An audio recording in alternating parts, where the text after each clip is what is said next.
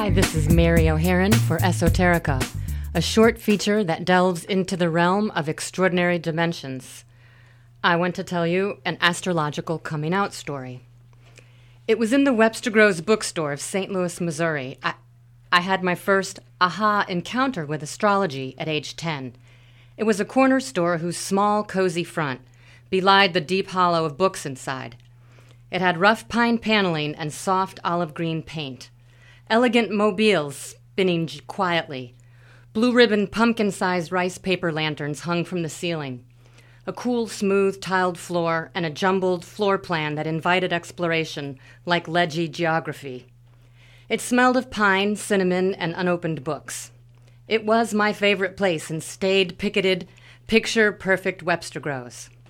It was there I bought my first books on the divinatory arts, astrological sun signs, and 10,000 dream symbols. A good friend reminded me last year, remarking I was the only kid in fourth grade who owned a dream encyclopedia. The astrology book was coffee table size with beautiful graphics, ancient and modern, and a chapter connecting astrology and astronomy. That was probably what set the hook for me. It took years and a string of formative experience to fuse Astrology, the myths and fairy tales I read endlessly, with dreams, yoga, and my core spiritual beliefs. Some of those experiences were a Jungian dream group after school in a congregational church at age 15, counseling in my late teens with a Freudian therapist, the deaths of several friends, and how that navigated me to a BA in religious studies through a death and dying class. The culmination of this fusion appropriately at my 29th year old Saturn return, was a nine month, one day a week course at the Mother Peace Institute in Berkeley, California. It was called Female Shamanic Healing Arts, and one third of the curriculum was astrology. we had a 50 book syllabus, and nurses getting CEUs made up half of the student body, ranging in age from mid 20s to mid 60s. Vicki Noble, the founder, a triple Aries, let us know clearly it was not shamanic training and we were not to use that title when we graduated. I liked calling it Goddess Boot Camp, but I drank deeply with awe and gratitude as I felt myself coalescing.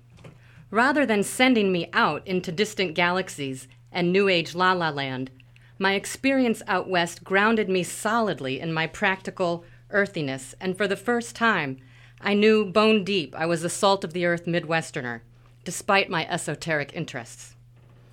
After graduation in June of 1990, on my journey back to the Midwest, and my then husband running an organic farm, in a truck stop in New Mexico, I plucked a book from a round metal stand that appeared to be about divinatory arts.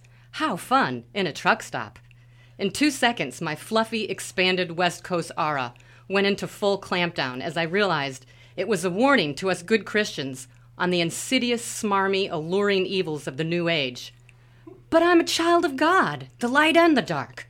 I stood my ground, and I took the warning inversely to protect myself against those who still only believed in the little God of the Old Testament as I headed straight into the Bible Belt.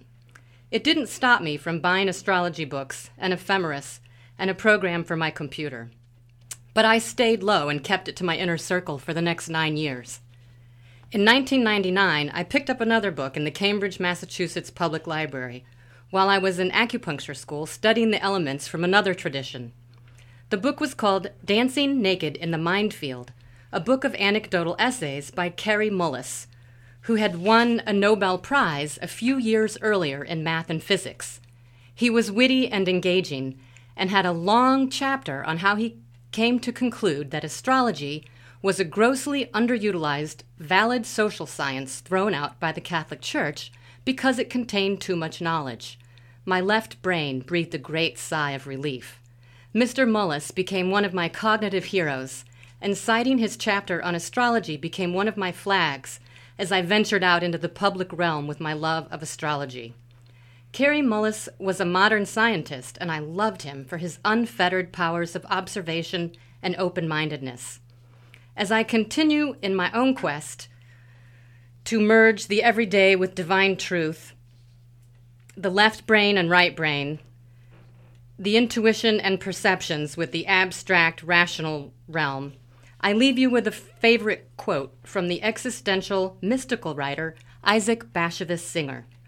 When asked if he believed in free will, he answered without hesitation, Of course, I have no choice.